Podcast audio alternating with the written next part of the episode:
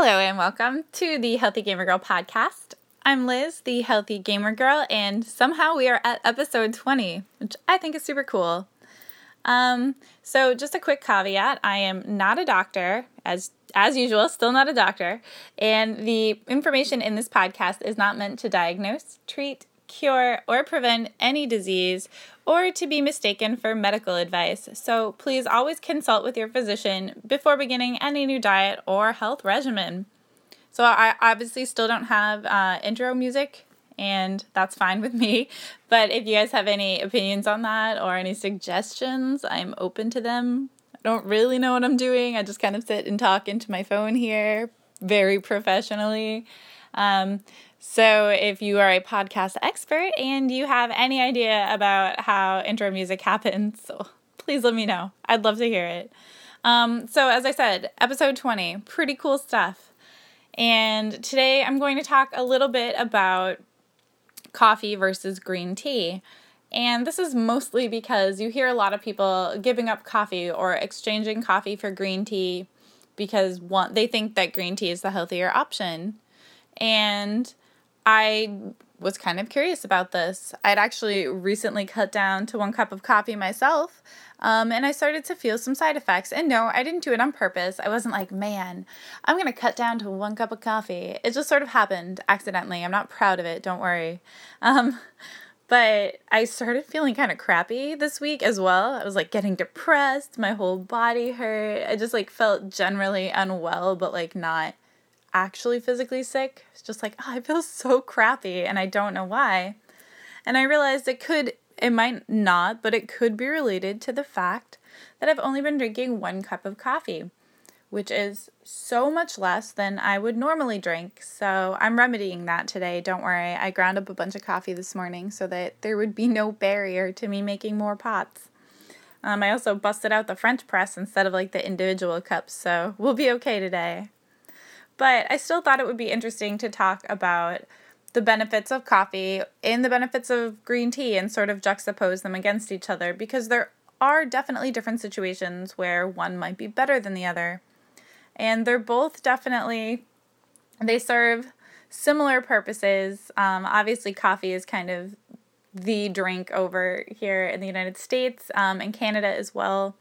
Um, I'm assuming I have never lived in any other countries besides those two, so I, I don't know really from experience if coffee is dominant, but I have to assume it's pretty dominant in Latin America based on the beverages that my Latin American friends drink. Um, and in Europe, I do know that tea is actually super popular, but I feel like in countries like Italy and Germany, coffee might still reign supreme. So, and then obviously, green tea is very popular and black tea as well also very popular worldwide. It'd be really interesting to see which is more popular in total. But anyway on to the actual content. So both green tea and coffee have been recognized in scientific literature as being pretty nutritious for you. It's funny because coffee i feel was sort of given a little bit of a stigma and green tea was more or less given this halo of perfection and I think recently, a lot of studies have come out showing that coffee is actually very beneficial as well. So this is kind of a, a more fair fight now. Um, and we're going to talk about four reasons today why coffee and green tea have these various health benefits. And um, I guess not really four reasons, but four areas where their health benefits may shine or not. And that is antioxidant content, caffeine content, performance enhancement, and mood elevation. So, first, antioxidants. Um, if you don't know what an antioxidant is, it's basically a compound. Um, vitamins A and A, C, and E actually are antioxidants. The minerals like selenium are antioxidants. Uh, so lots of vitamins and minerals. And what they do is they, and this is the term I was always told, they quench free radicals. And essentially, free radicals are these kind of like lone electrons that are just whizzing around your body, more or less. This is a really childlike way for me to explain it. It's like whizzing around your body, damaging cells because it's this ball of energy that's just kind of going around and essentially causing damage and aging. And these antioxidants provide an outlet or a place for that that free electron to exist. and um, so thereby mitigating the effects of all of the, the damage that the free electron did. Additionally, antioxidants are cofactors in a lot of um, functions that your body performs every second of the day. Uh, so they're pretty important. I mean, studies have been showing recently that they're not potentially as important as everyone likes to think. And of, of course, they're not a magic bullet. You're not going to suddenly just drink an antioxidant beverage every day and all of your health problems disappear. Clearly, like your lifestyle, your diet, exercise, everything plays a large role into your health. But um, if you do have a good diet and you do exercise and your lifestyle is pretty solid, then antioxidants are a thing that is beneficial and you will notice the difference. But anyway, so the antioxidants that people most often refer to in green tea are the catechins. And these are very powerful antioxidants and they definitely demonstrate ability to repair he- healthy cells in in lab studies and I will link to those in the show notes. Um, there is some evidence that shows that these catechins might actually even help fight certain types of cancer, which is pretty cool um, the antioxidants and other polyphenols, and polyphenol just means plant chemical. It's just a fancy way of saying that.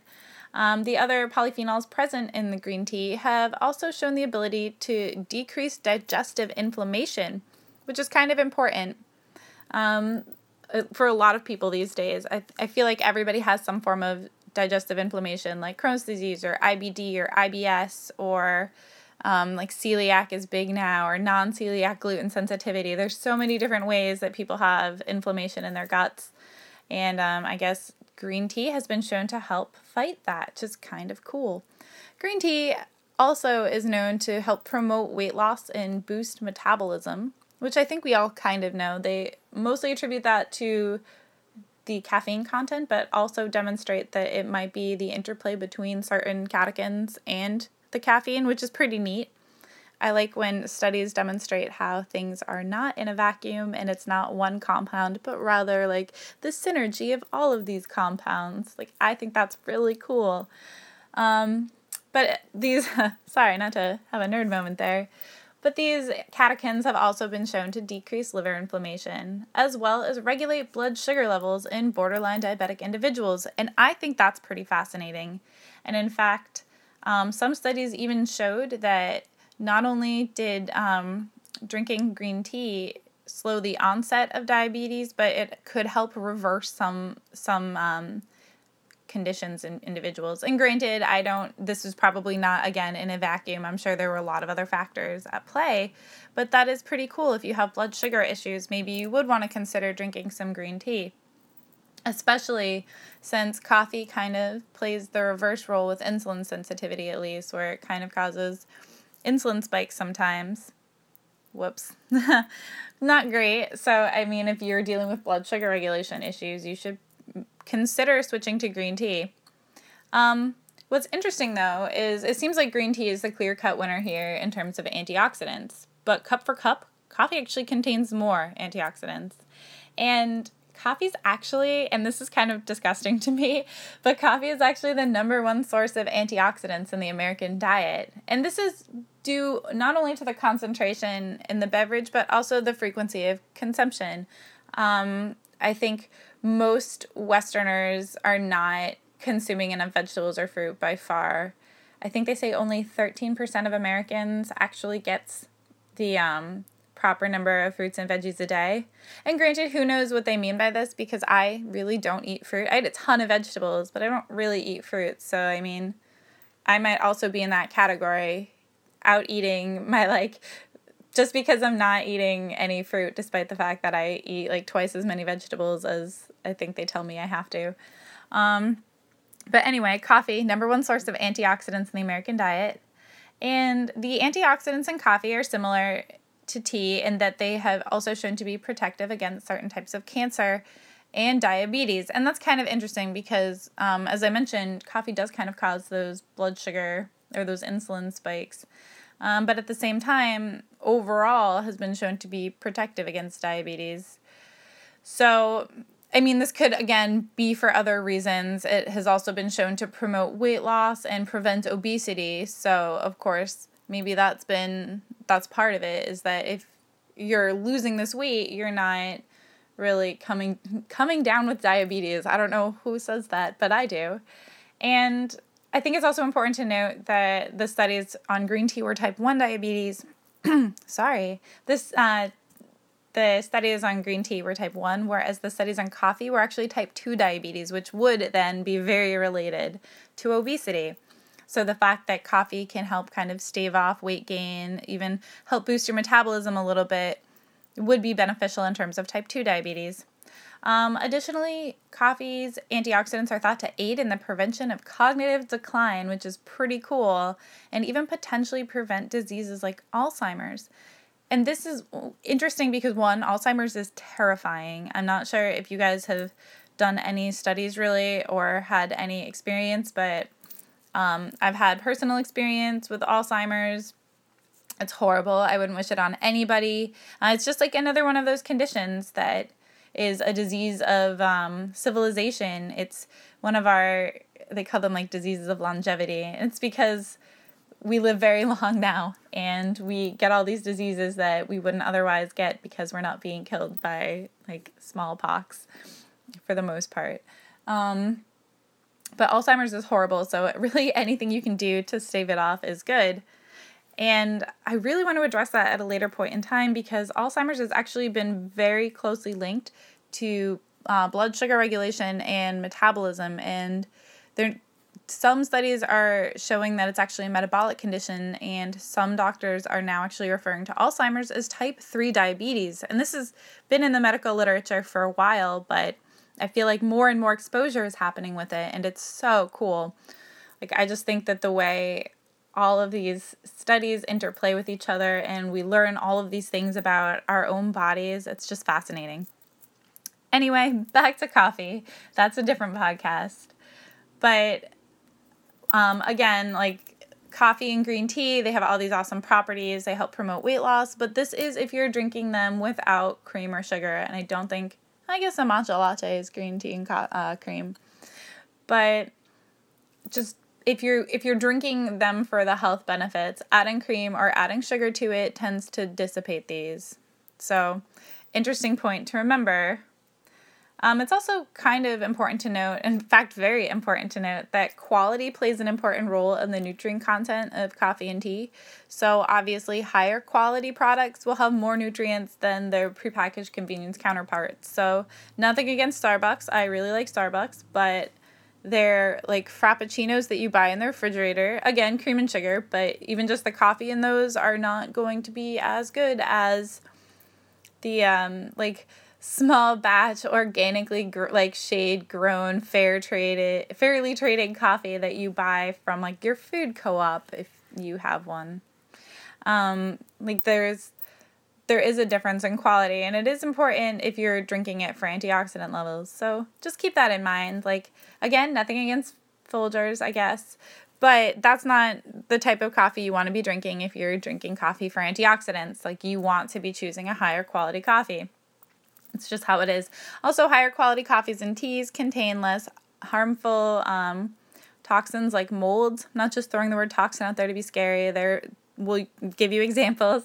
I like molds and mold is obviously not good for you. When it grows in your house, it's a bad thing. If it grows in your food, it's a bad thing. And similarly, if it grows in your coffee, it's a bad thing. So, consuming less of it is good, and purchasing higher quality products is good. And I can give you a link, I think um, there there have been organizations that have rated coffees and teas like on in in theory not like unbiased ways. So I'll try to link those for you so that it's a little bit easier to determine.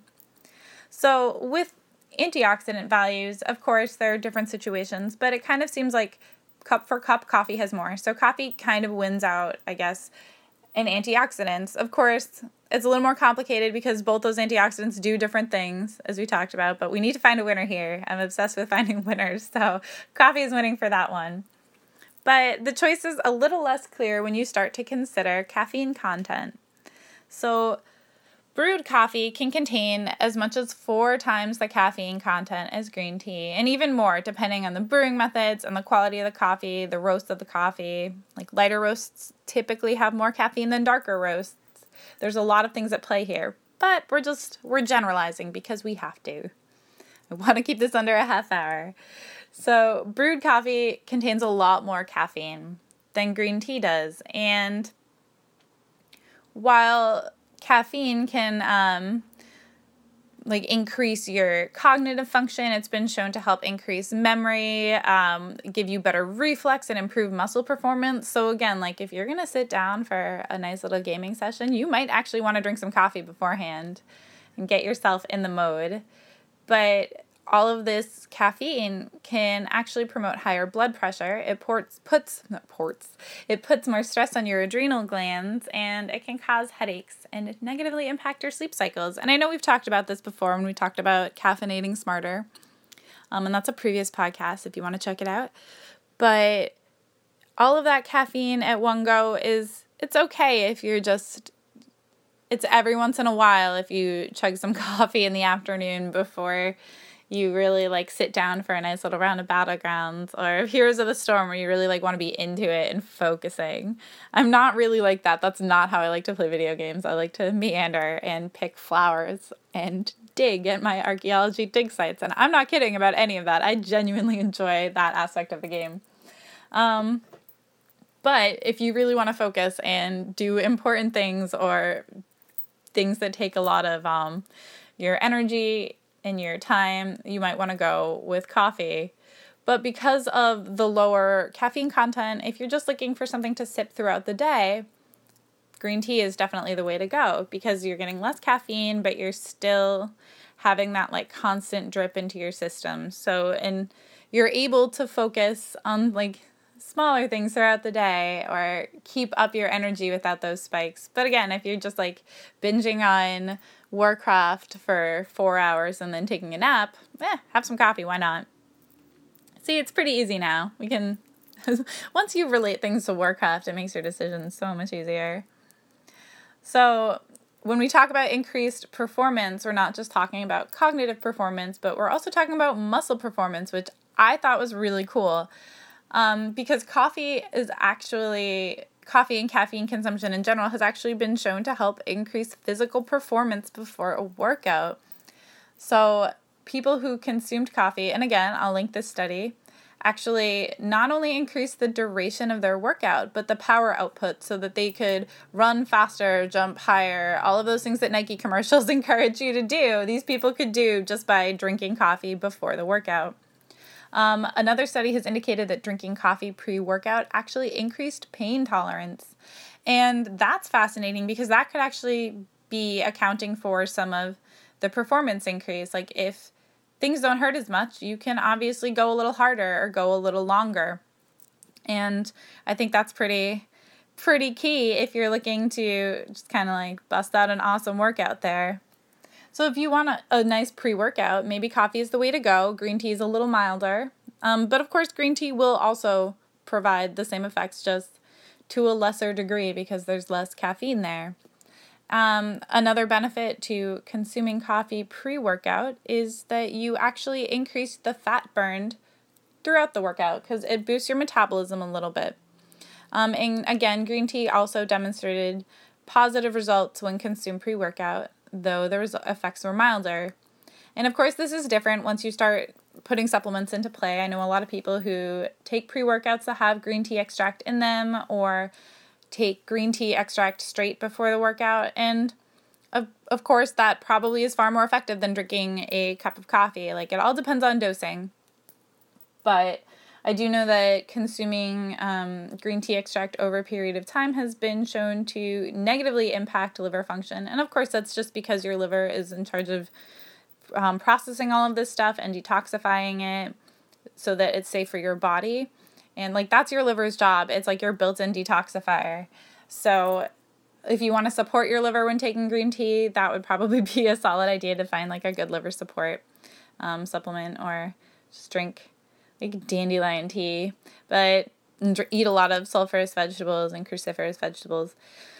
But on the whole, pre workout, if you're looking for a beverage, yeah, sure, drink coffee. It's it's gonna help you out. It's gonna give you that boost.